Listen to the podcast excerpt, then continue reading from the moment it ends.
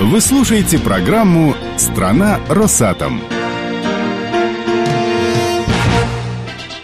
Поговорим о приоритетах развития системы контроля и аудита в атомной отрасли. Полина Ступина побеседовала с директором Департамента внутреннего контроля и аудита, главным контролером Росатома Александром Локтевым. Под контролем.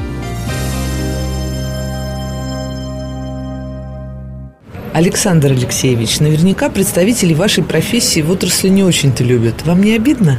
Вот смотрите, я трактую миссию внутреннего контролера и внутреннего аудитора это как врачей. Врачи занимаются оздоровлением механизма человека, а мы системы управления. Потом врачей тоже не любят. Причем не всегда их рекомендации выполняют. Но при этом, если не выполнять это все, конец известен и там, и там. За прошедший период работы госкорпорациями надо отметить, что то негативное мнение, которое было лет 5-6 назад, оно исчезло. Во-первых, наша служба по уровню вовлеченности одна из лидеров.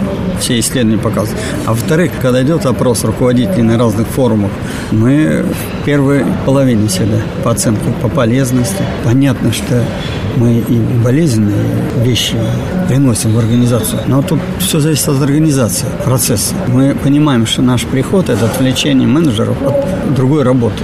У нас есть строгие нормы. Не случайно у нас записано пребывание на территории не более 45 суток. В противном случае мы можем просто... Дестабилизировать работу. Не, не то, что ресурсов времени у менеджеров потрачен будет не на достижение цели, а на веселье. Но в атомной отрасли же самые ценные все-таки люди. Бывает так, что вот вы выявили какое-то ну, незначительное нарушение, э, вынесли предупреждение, но человека оставили. Мы бережно к кадрам относимся. И еще 4 года назад половина нарушений заканчивалась увольнением. Было привлечено к ответственности 77 топ-менеджеров в 2010 году, из них 35 уволены, почти половина.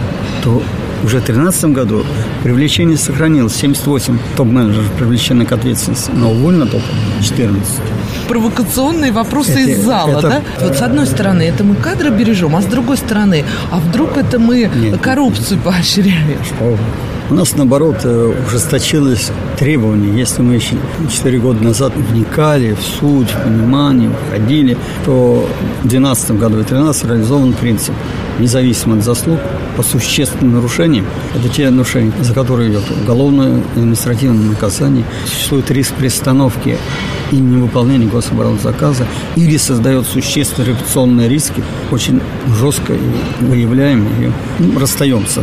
Два года назад в рамках заседания Совета по повышению прозрачности было принято решение провести независимую оценку состояния комплайнс госкорпорации «Росатом». Насколько эффективным оказалось это модное сейчас направление?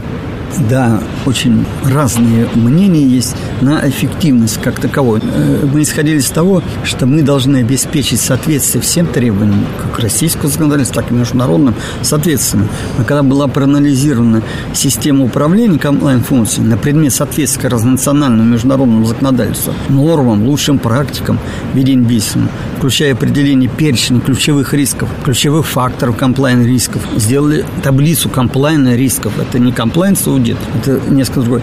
С целью повышения качества и объективности аудит проводился при экспертном сопровождении партнеров из Международной ассоциации комплаенса России. То есть они, можно сказать, ассистировали, направляли, эксперты, да? Эксперты выступали, понимаете? Mm-hmm. И по итогам этого аудита был план-график или дорожная карта с конкретными рекомендациями по доработке системы управления. Мы ее выявили, она у нас децентрализованная оказалась. Почему? А у нас достаточно сложная система управления. У нас масса разных задач. И у нас очень разветвленные продукты, будем говорить. Ну, то есть это из-за дивизионного, да, принципа? Нет, не, не из-за дивизионного, а из-за многообразия задач, которые решаются госкорпорацией. В стандартной модели, которую специалисты по этой функции рекомендуют, должен быть комплайнс-офицер. Это все централизованно должно. Мы все-таки выбрали децентрализованную форму. В чем проблема? Что, а, нет стандартов комплайнс-функции и нет критериев оценки ее результативности. Пока международные международное сообщество не выработало. Мы такую задачу для себя немножко поставили. Когда ты подготавливаешь регламент, когда ты подготавливаешь стандарт, да еще для такой именно разветвленной сети, это же ну, реально какая-то гигантская работа, да? Ну не проще ли нам было остаться на уровне ревизионных комиссий и не втягиваться в, в эти международные нормы, раз они так тяжело вводимые, скажем, применимые, да, но должны быть с оглядкой? Конечно, гораздо легче.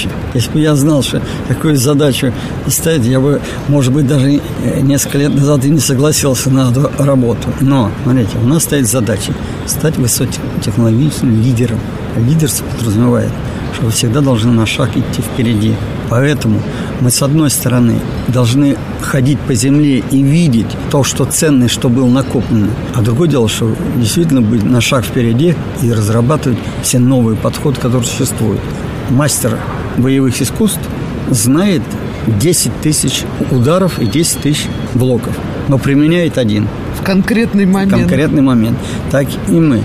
В зависимости от ситуации, потому что система внутреннего контроля может такую сделать, что она затормозит весь процесс управления. Постскриптум. Анекдот расскажу. Да. Он замечательный. Вызывает командир части, прапорщик говорит, слушай, к нам пожарный идет опять проверять. Запомни, если будет пять нарушений, я тебя уволю со службы. Хорошо.